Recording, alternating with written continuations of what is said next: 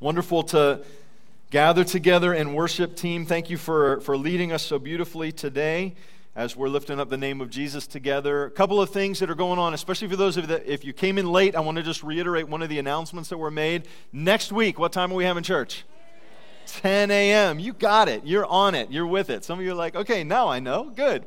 10 a.m. We're going to be doing an outdoor service uh, right here. We look forward to that celebration together. Uh, also, next week, we're going to be having a Living Waters prayer service. And so we know that uh, several of you have been a part of that. We would love for you to come out and to, to join in with the team that's going to be leading the Living Waters prayer service. It's right here in this room, 615 uh, Sunday evening. Wonderful time to simply lean in, uh, pursue the presence of God, pray together. We pray for revival in this area. We pray for revival in our own hearts because we need that. We pray for the church. We pray for the community. So uh, come on out and uh, learn to pray with us. That's what we're trying to do: is learn to pray as Jesus would teach us. Uh, one other thing I want to just mention to you a couple of our staff members got on a plane, I think very early this morning, like 6 a.m., uh, to go out to Spokane, Washington for General Council. That is the national council for our denomination. It happens every two years. Uh, I wanted to stick around and preach to you, so I'm, I'm here for a little bit longer. But I'm going to be la- uh, leaving just a little bit later in the week.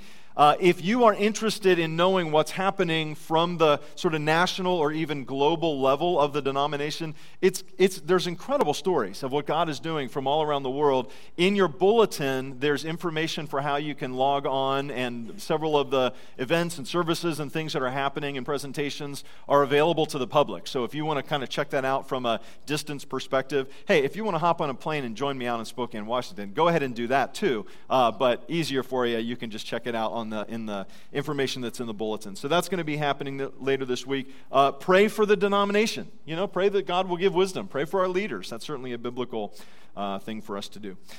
If you have your Bibles, I want you to turn to Deuteronomy chapter 8. That's where we're going to be spending the majority of our time today. And while you're turning there, let me ask you to ponder a question. The question is this What is your earliest memory? The earliest memory that you can come up with. It's funny to think about how many things go into your life and the foundational things uh, that happen uh, that you never know about because most of us, the experts say, we don't remember memories before three or maybe three and a half years of age, and some of us a lot later. So some of you might be saying, hey, I, my first memory isn't until eight or nine or ten or something like that. So just think about what is your first memory. Some of you it might be very happy, some of you it might be sad, some of you it might be difficult. Oftentimes, uh, it can be a traumatic sort of event that sort of gets lodged in our brain as the first thing that we remember. Uh, when I think about different experts that have contemplated this field of study, uh, I go to uh, Calvin and Hobbes because certainly they contemplated some of the deep things of life. Calvin and Hobbes is the boy and his little tiger from the comic strip, if you remember. Uh, Calvin wonders when he says, I don't remember much of anything until I was three years old. That is that is scientifically correct. Half of my life, he says, is a complete blank. I must have been brainwashed. He then goes on to say, Good heavens, what kind of sicko would brainwash an infant? And what did I know that someone wanted me to forget? So, in case you're wondering, what have we all not remembered from our first three years? Maybe we've all been brainwashed. Maybe that's true. But maybe it's true also that we simply have parts of our early memories in life we don't remember. But foundational things were happening even then. What's the earliest memory you can think of? I started thinking about that this week, and uh, I'm pretty certain that my earliest memory is falling down the stairs when I was three years old. Uh, in fact, I, I, sent a message to my mom and I said, uh, Do you remember my epic fall down the stairs? And she said, Every parent would remember that. Yes, I, I remember that very, very well. Uh, I said, How old was I when that happened, do you think? And she was doing the math, and she said, I'm pretty sure you had just turned three years old. So I was, I was very, very young, uh, but that was my earliest memory. And it's odd how distinct it is. It's strange how like clear it is in my mind. There's plenty of other memories that are much more fu- fuzzy. That one is really clear. I remember looking down at my little chubby three year old legs. I remember seeing them. I remember seeing the, the clunky shoes that I was wearing that we did determine was the culprit for the fall, by the way, in case you're trying to put the facts together. But I remember the shoes. I remember what they looked like. So bizarre. I remember losing my balance at the top of the stairs and being like, whoa, that was close. Right before I fell down the rest of the way. The stairs were not carpeted, they were wooden steps. It was an epic fall that would have made any stuntman very jealous or whatever. And so when I brought that up to my mom, she, she said, I think I was more upset than you were, and you were pretty upset when that happened. Memory is an interesting thing. We take time to remember things that are significant to us. We commemorate things like birthdays, holidays, and oftentimes our memories are marked, especially in every generation, there seems to be some kind of tragedy that shapes us or even shakes us. I was even thinking about this, like with my, my grandparents' generation was impacted by things like the Great Depression uh, or Pearl Harbor. I mean, these were epic events in their time, but I read about them from the safety of a history book, right? And so did many of you. My parents say things like they remember where they were when JFK was shot. Like that's a, that's a specific phrase that I have heard my parents and their friends and people, I, I remember exactly where I was when I heard the news about JFK being shot. Or on a happier note, things like the moon landing was something I remember where I was, was we were gathered together and we were watching different coverage or whatever, uh, the moon landing. In my generation, uh, there were certain events from our childhood, from my childhood, that really stood out to me. Does anybody know what this picture is? It's a little bit of a distinct one. Do you know what that is?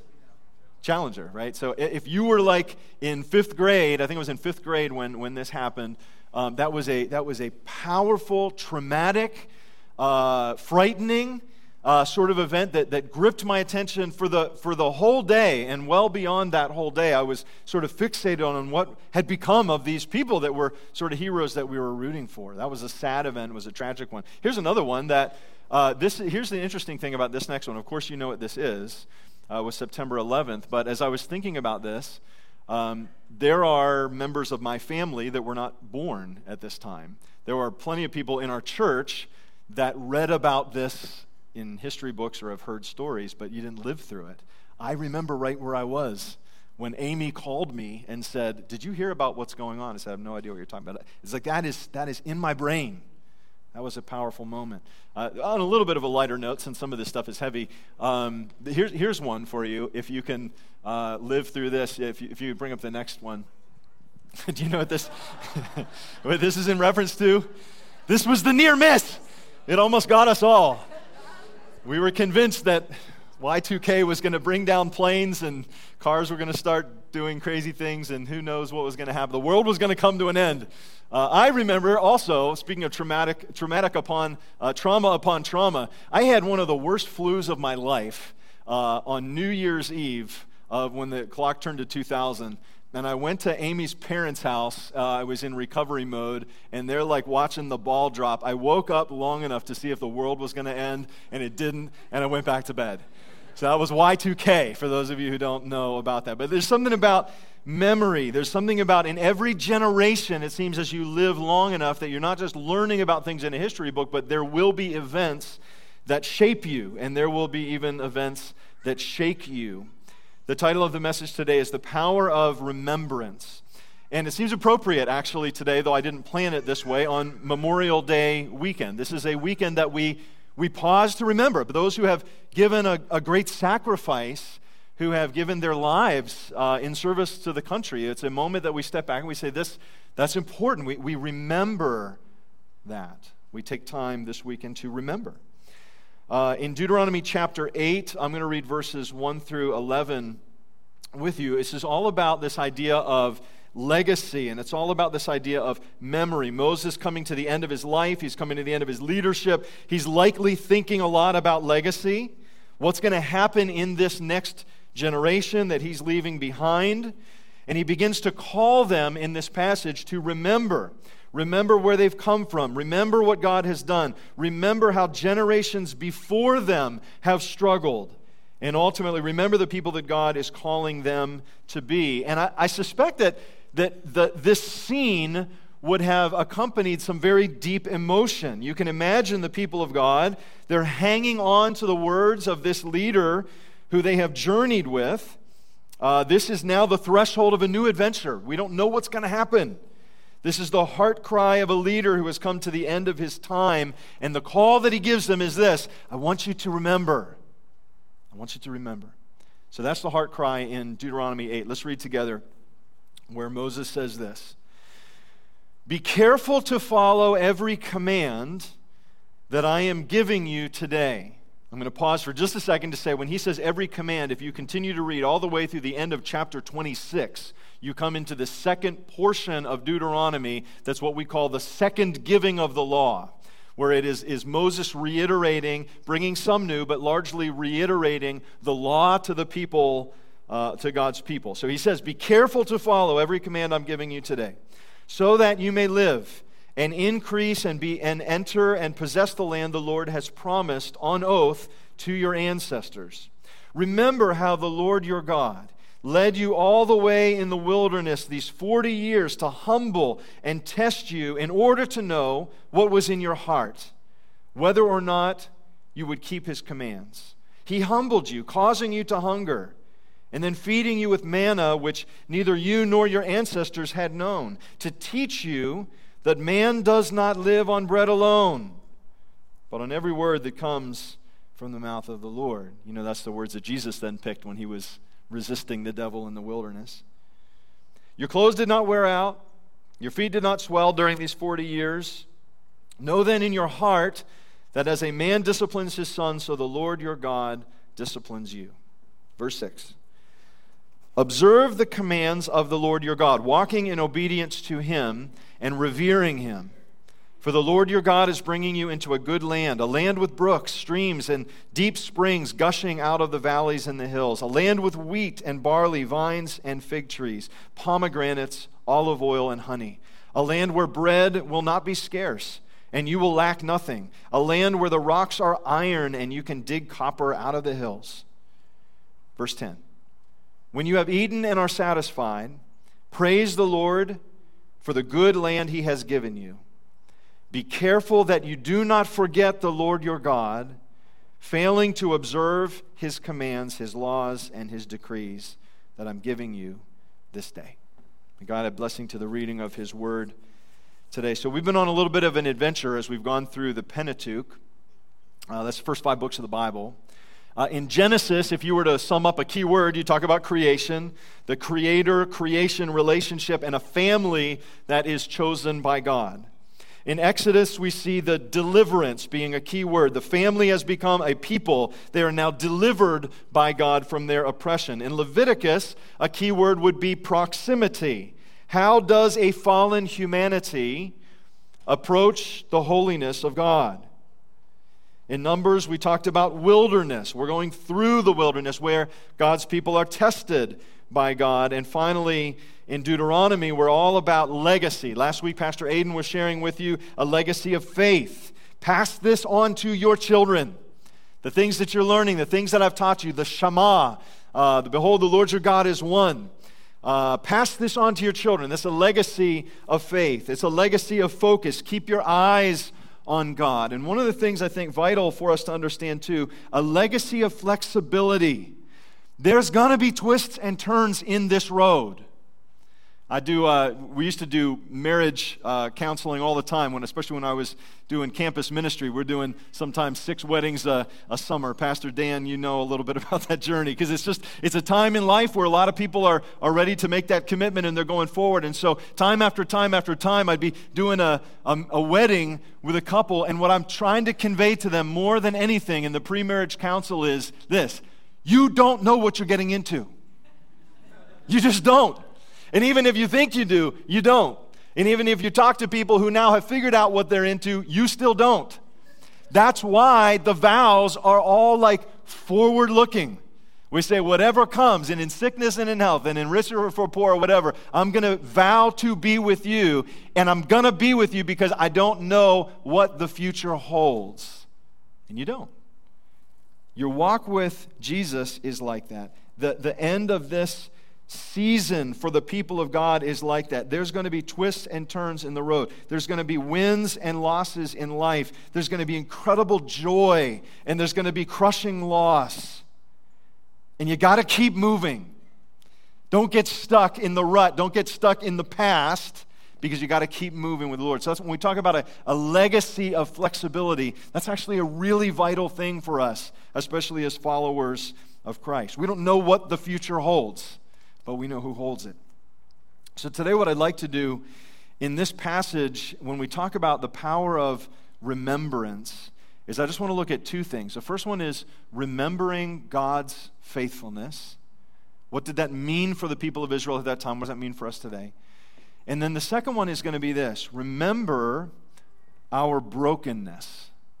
And this, this takes us into a sort of an internal journey that I think is one of the most important and oftentimes neglected parts of the Christian discipleship realm. We're not going to cover all of that today, but by God's grace, I hope to give you a couple of tools to move you forward in that journey. So, first, remembering God's faithfulness. Verse 2 says this Remember how the Lord your God led you.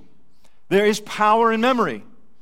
And Moses is essentially standing before the people. He's not going to be going into the promised land. It's already been declared. He's done.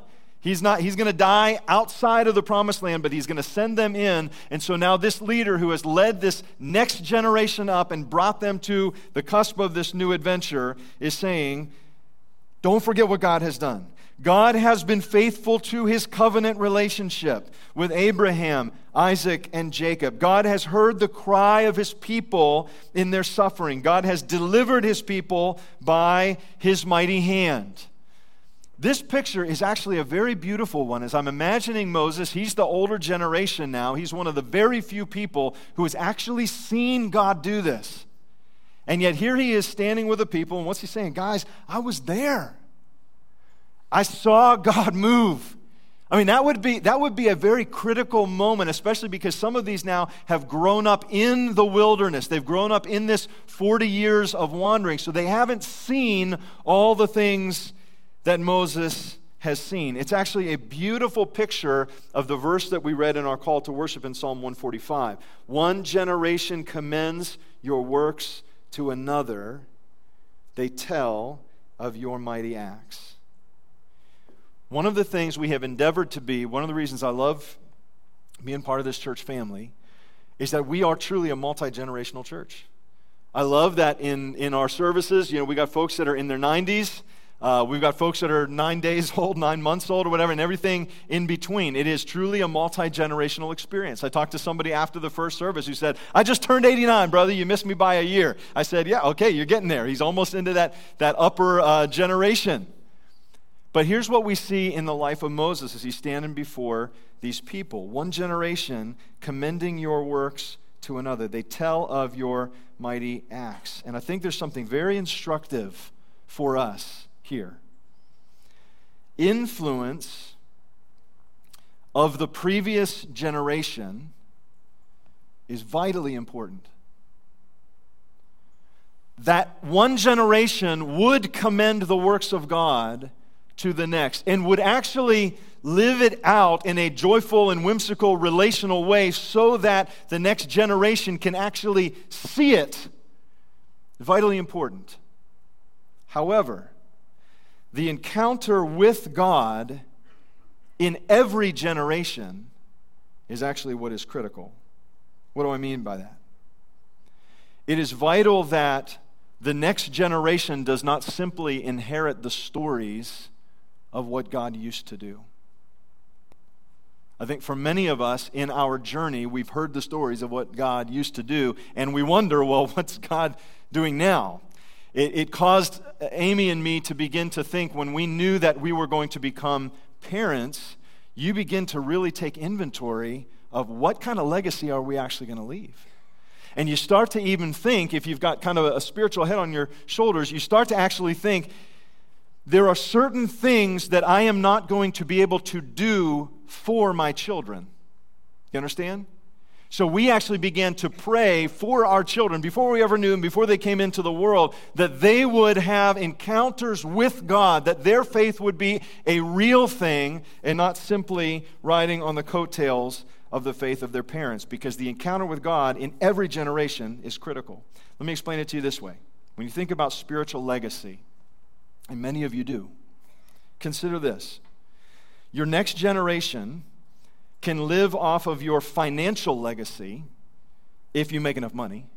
You know, I mean, if you if you bank enough money, you could have enough that you could say, "I'm going to die a, wealthy person, pass it on to my kids, and they might not have to work a day in their life. It would be so good." Incidentally, that doesn't always work well. Just think that through. It doesn't always work well for the people who receive that, but it, it can happen. You know, you could make enough financial uh, money that you could actually leave a legacy that people could live on. However, your next generation cannot live off of your faith. They can be influenced by it, but the critical next step is that through a miracle of God's grace, that they make their faith their own.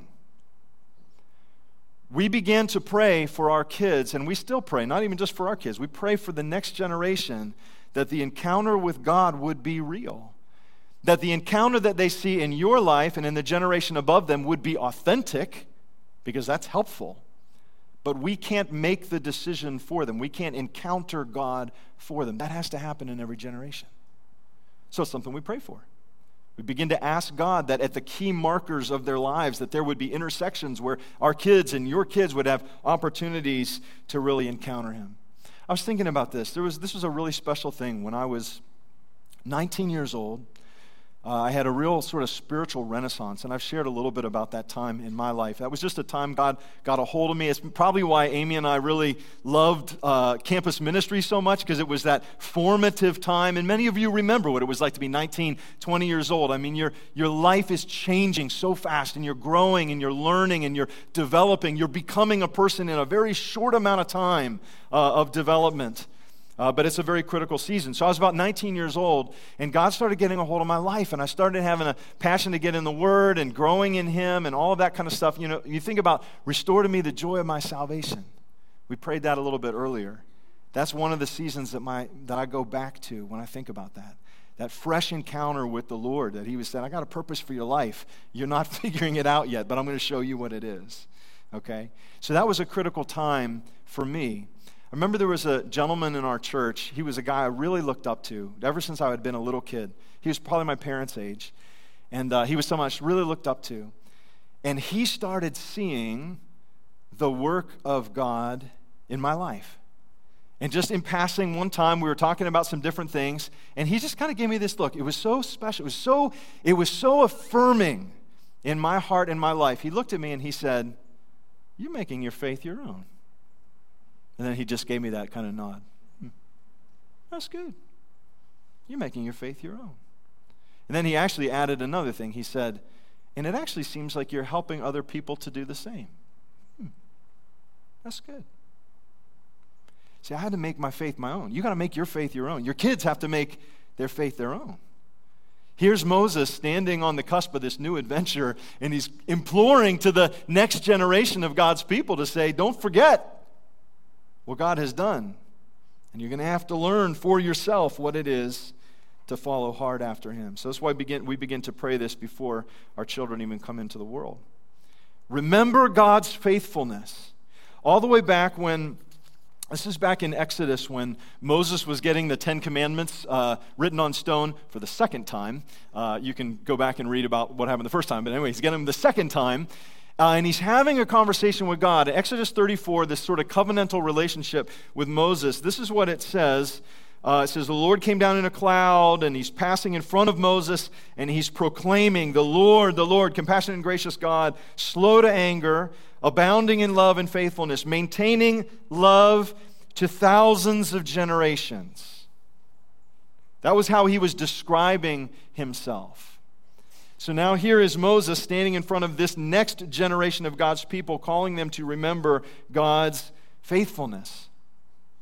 So, as you kind of stick that idea here on the side, this is the very easy point. We're just going to finish it up here in a moment. I, I do want to say this, though. I was on a, I was on a prayer call uh, this week. Um, I've got a couple different prayer gatherings. This is a sweet one. Uh, it's, a, it's a prayer gathering, it's half hour a week, and we pray for um, Canada, United States, and Mexico that God would breathe revival and, and blessing over that area. God would show himself and, and do the work that he wants to do. So we just, we're praying for our country, we're praying for our neighbors, and praying that God would work in this part of the world. Amy joins uh, that, that group as well.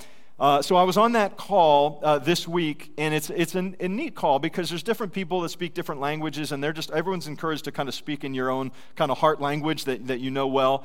And so people are praying. Sometimes you don't understand all the words that they're saying, but we're just kind of agreeing in prayer. Multi language experience is kind of neat.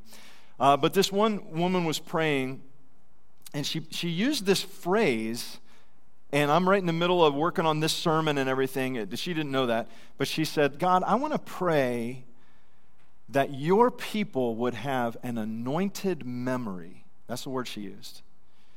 And I didn't really know what she meant by that, but she said that they would remember the joy of their salvation. And that is an important prayer. I th- you know, I thought about you as a church. I thought about me. I thought about kind of the journey that we're on. Like, if we forget the joy of our salvation, we're down the road, we're journeying with Jesus. Jesus said the journey was going to be hard, right? So we start to get fatigued, we start to get worn out, we start to get cynical. We all of those kind of things can happen. And then, but when we remember the joy of our salvation, what was it like when God first called your name? What was it like when you started realizing, I'm not satisfied with the things of the world? You know, I remember being looking in the mirror and saying, I, I don't like the guy that's looking back at me. I don't like the person I'm becoming. And I'm not really sure what to do about that. When you're in that kind of place, and God meets you and says, Well, you're just on the wrong path. I want to show you what real life is going to be all about. That's the sort of joy of your salvation. She said then as well, pray that people would remember the joy of communion with God. You remember walking closely with Jesus? Some of you are doing it right now. I get that. You look at those seasons where you say, yeah, man, God was really, God was really speaking to me in that season. That was a special season. It's an anointed memory. How about the, the other one? I, I, love this phrase too. This is all just from this prayer call. A woman whose name I don't even know. Uh, she said, Pray that, that in that anointed memory, people would re experience joyful dependence upon God. That's a great word. Joyful dependence. God, I need you and I'm okay with it, right? I need you and I'm okay with it. I'm good with it. I love it, in fact. But I need you. So remember God's faithfulness. And the people of Israel were called to do that, and we are called to do that, and we have the capacity to do that. In fact, it's a critical part of growing in Christ. Remember God's faithfulness. The second one is this remember our brokenness. Moses ends this particular portion by saying, Be careful that you do not forget the Lord your God, failing to observe his commands, his laws, and his decrees that I'm giving you this day. Now, let me ask you a question. Why was that so important to Moses to say that? Why did he tell him that? He could have told them anything. He already gave him the positive. You know, remember what God's done, remember the faithfulness of God. But now he says, don't forget. Don't fail to put this into practice. There's sort of this cautionary word here. If you go back to Exodus 34, which we referenced before with the Ten Commandments being given and God's faithfulness to a thousand generations, forgiving the wicked and rebellion and sin, and yet he does not let the guilty go unpunished. It says in verse 7 of Exodus 34. He punishes the children and their children for the sins of the parents to the third and fourth generation. It's like Moses kind of understood some stuff about God from the experiences that he had. And so he was bringing this to the people of God, saying, Don't fail to be faithful to God. Why is he saying it? Because their parents did. Most of their parents are like buried in the wilderness because of their rebellion even being brought out of deliverance and experiencing God in that way, they're now saying, we want to go back to Egypt, we want to rebel about it, we don't want to go into the promised land. They get their wish and they die in the wilderness. Now, Moses is imploring the next generation, don't fall into the same pattern that your parents did. Some scholars believe that the best translation for punishing for the third and fourth generation, punishing word, is actually translated tends to be repeated. What happens in one generation tends to repeat itself in the next. And I've only said that much, and you're already going, yep. like, I totally get that. Whether I want to get that or not, I've totally seen that. Incidentally, it's easier to see in other people, but it probably happens in you as well. What happens in one generation tends to be repeated in the next. I just finished uh, Pete Scazzero's book, Emotionally Healthy Discipleship. I would highly recommend it. Um, he says this While it seems that each person is an individual acting alone, that person is also part of a larger family system going back three and four generations. This idea is actually incredibly biblically grounded. I'll give you a couple examples right now. So, if you take two families, one before the time of Moses, one after the time of Moses. Before the time of Moses, Abraham, Isaac, Jacob, and Joseph. Though it's so easy to see the trends that happen in this family. And yet, I want you to remember these are the people that are in covenant relationship with God. These are God's people. And they are passing down a covenant of blessing. It's just that's not all they're passing down. They're also passing down a pattern of lying. That's a family line kind of thing. Pattern of lying. I, I, don't have time to go into all of this, but it's, I mean, it, it fascinated me the first time I even read it. When, you know, Abraham's wife Sarah, she's very beautiful. He's afraid that she's, he's going to get killed because someone's going to want his wife. And so he says, just tell everybody you're my sister. Uh, so he responds out of fear, and then that doesn't go very well. And then he does it again. And then his son does the same thing. What is it? It's, it's a pattern, it's a family pattern deception and lying. Jacob's name means deceiver. Uh, go figure. And then in Joseph and his brothers, there's lying, everything else. Uh, favoritism shows up again and again, right down through the family line. Broken family ties, again and again, right through the family line. Poor intimacy in marriages shows up right down the family line. These are God's people. Take a family after the time of Moses. You look at David his son Solomon, his son Rehoboam.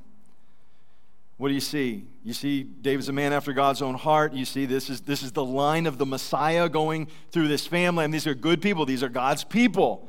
But they're also passing down spiritual and moral compromise. You see it in every generation. Sexual brokenness. You see it in every generation.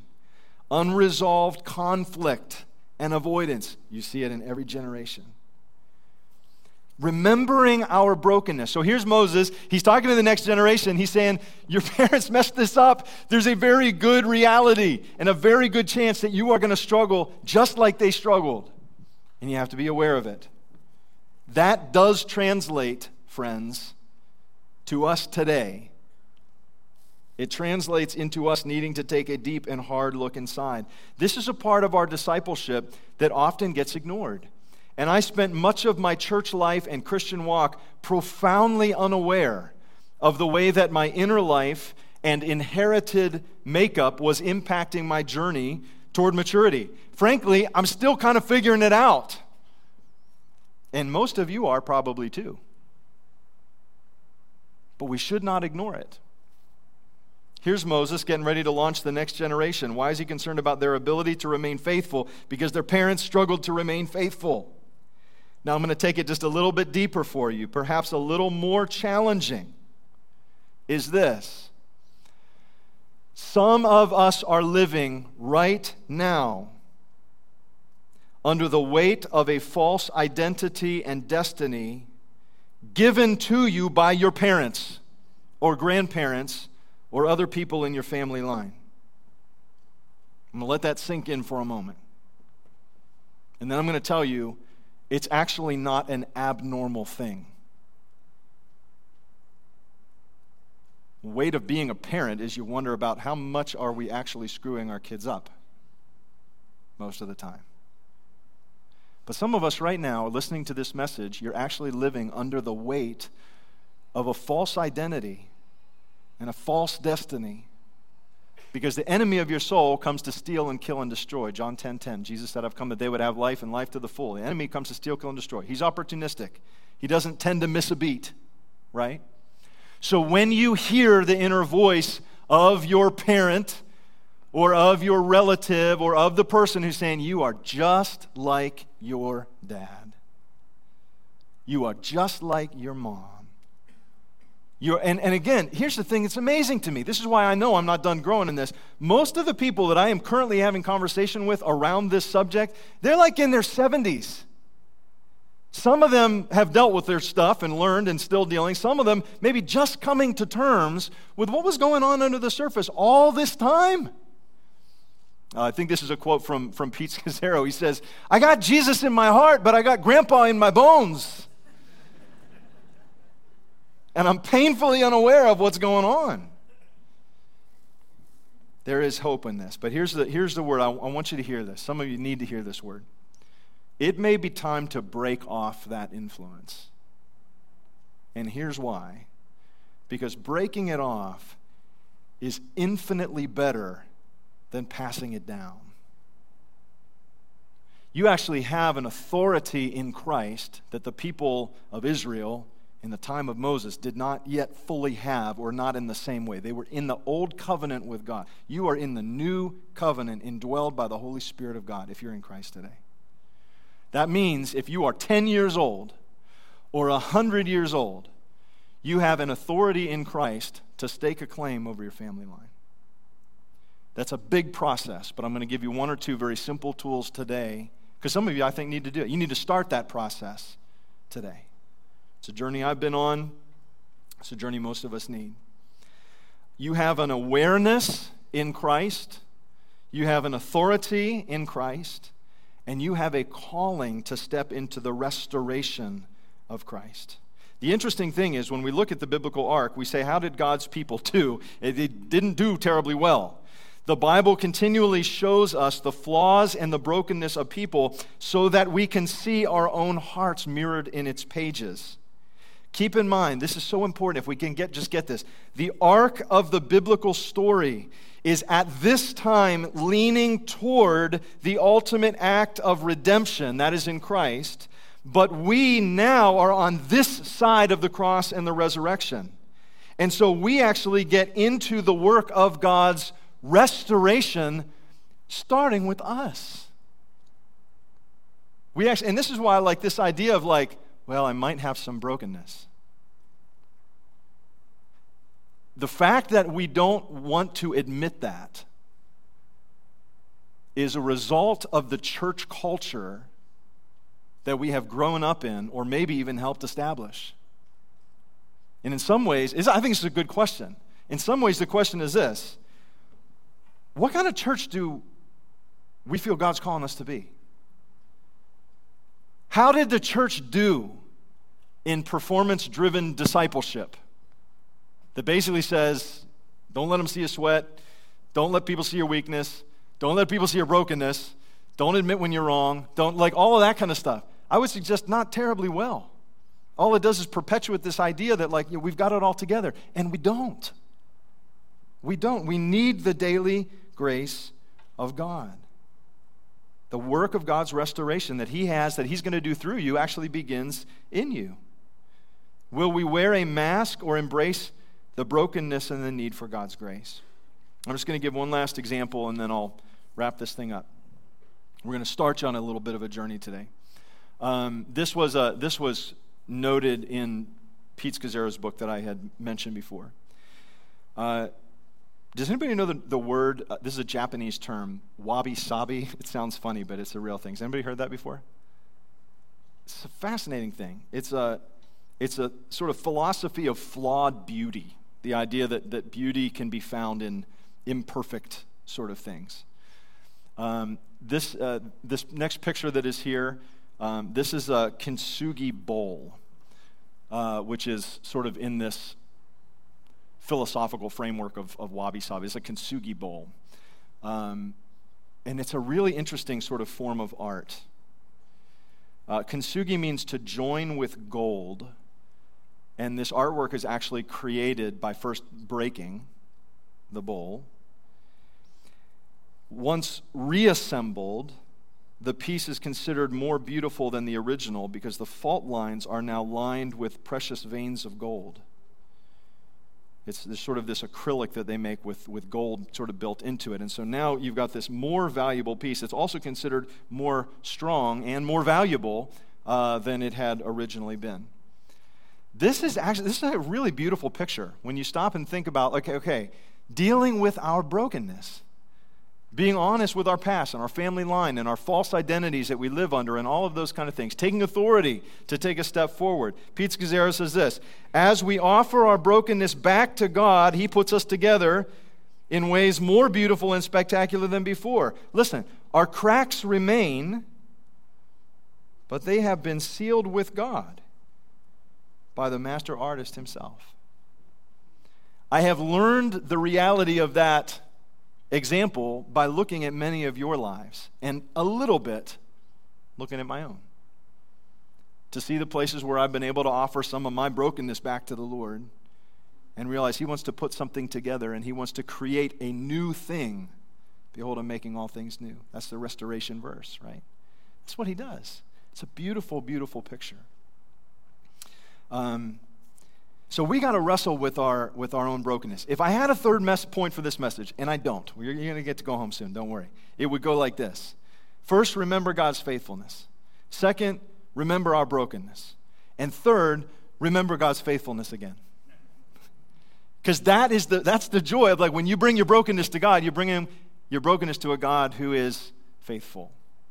Uh, and he, he works through those broken situations. So I started this message telling you about falling down the stairs, three years old. That, was my, that is my first memory. I texted my mom. I asked her. She said, Yeah, you were about three years old when that happened.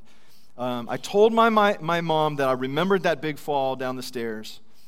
But I also remember her picking me up and taking care of me. That's like one of my first memories. There's a trauma, brokenness, pain, and care. And like that's another one. It's vivid. I remember it as well as I remember my chubby legs and my funky shoes and the fall itself or whatever. I have this, this deep memory of like my mom hugging me, like, you know, that desperate hug, like my kid almost killed himself, you know, and I love him so much. And I just, oh, he's going to be okay, you know, and I, I remember that as well. And I told my mom that. I said, I want you to know, I remember that piece too. It wasn't all bad. And P.S., I think I turned out somewhat okay, so it's fine. Yeah. That's the power of memory. Um, here's one last little uh, one last little quote for you. Uh, so a big hero, big legacy hero of mine, uh, Tim Keller, just passed away, um, and uh, just loved his teaching and loved learned so much under him and re- his readings and all that different thing, those different things. Um, this is what he says, and I think it just captures the gospel so beautifully in light of all of this. He says, On the cross, Jesus was putting himself into our lives, into our misery, into our mortality, so that we could be brought into his life, his joy, and his immortality. And he was, Tim Keller was fond of saying this. He would say, So, listen, all of you broken folks. Cheer up. Cheer up. You're a worse sinner than you ever dared imagine. And yet you're more deeply loved than you ever dared hope. Like that's that's sort of the authentic faithfulness of God that we find when we put our brokenness in his hand. So here's what I'd like to do. I, I do want to give you an opportunity just to respond to this today, sort of in one of two ways. Uh, and you can pick the one that's, that's for you. If, if one of these is, then we'll, we'll bless you with this. Uh, there are those that are here today that would say, I want to be a blessing to the next generation. And I want to be more intentional about that. I want to pray for the work of God in the next generation. Um, and so we want to just give you just space to say, yeah, I'm, I'm doing that. I'm praying for the next generation. Uh, the second one is, I don't know where you land with your own ability to say, I've got brokenness in my family line. Again, I don't know anybody that doesn't, but I know a lot of people who aren't ready to acknowledge it, aren't ready to maybe deal with it. And you might not be ready to deal with it today. But I also suspect that there's someone who's like, I know exactly what needs to be dealt with. And I want to make a declaration over my family line today. And I want to take, in the authority of Christ, back some ground that the enemy wants to steal and wants to keep stealing. And I'm not going to let him do it by God's grace and in the authority of Christ. Um, so I would love I would love those two individuals. You know, the one that says I want to pray for the next uh, for for the next generation, um, and the person who says I'm ready to to kind of put a stake in the ground. Um, I would just ask you to, to to pray with me, and I think what we'll do is I'm going to ask you to stand. Uh, if we could all s- sort of stand up, and uh, you know, this feels like a good take a step forward moment because I just feel like there's something that honors the Lord about that. Um, if you are one of those two people saying, I want to pray over the next generation, would you just start walking forward right now? I just want to just you to identify yourself, just coming forward here uh, into this space. And if you're a person saying, you know what, I'm taking some authority over some space that has been broken. I know exactly what it is and what the Lord's calling me to. Would you also kind of step into this space as well in prayer? As you come, I just want to pray for you. Jesus, thank you for uh, the finished work that you have given us. And uh, we do want to be a people that remember your faithfulness and also acknowledge without shame, God, our brokenness. And Lord, I, I just believe that we got, we got next generation people that are here saying, I just want to bless the next generation. Just honor it. We just honor that prayer. It's a good prayer. We acknowledge, Lord, that the, the next generation needs the encounter with you. And so, God, we, we release that encounter to the next generation. We pray you'd catch some by surprise and that you would wake some up that are not currently walking with you and that you would create a hunger Lord, we pray many times that you would increase hunger in the next generation. And there's some of you that are up here that are saying, I need to, I need to do some business with my family line. You know, here's, here's just a couple things I want to speak over you. Number one, if you're in Christ today, you have a new family. Make that declaration in prayer. I have a new family. I'm adopted into the family of Christ. It's a great place to start. I have a new name.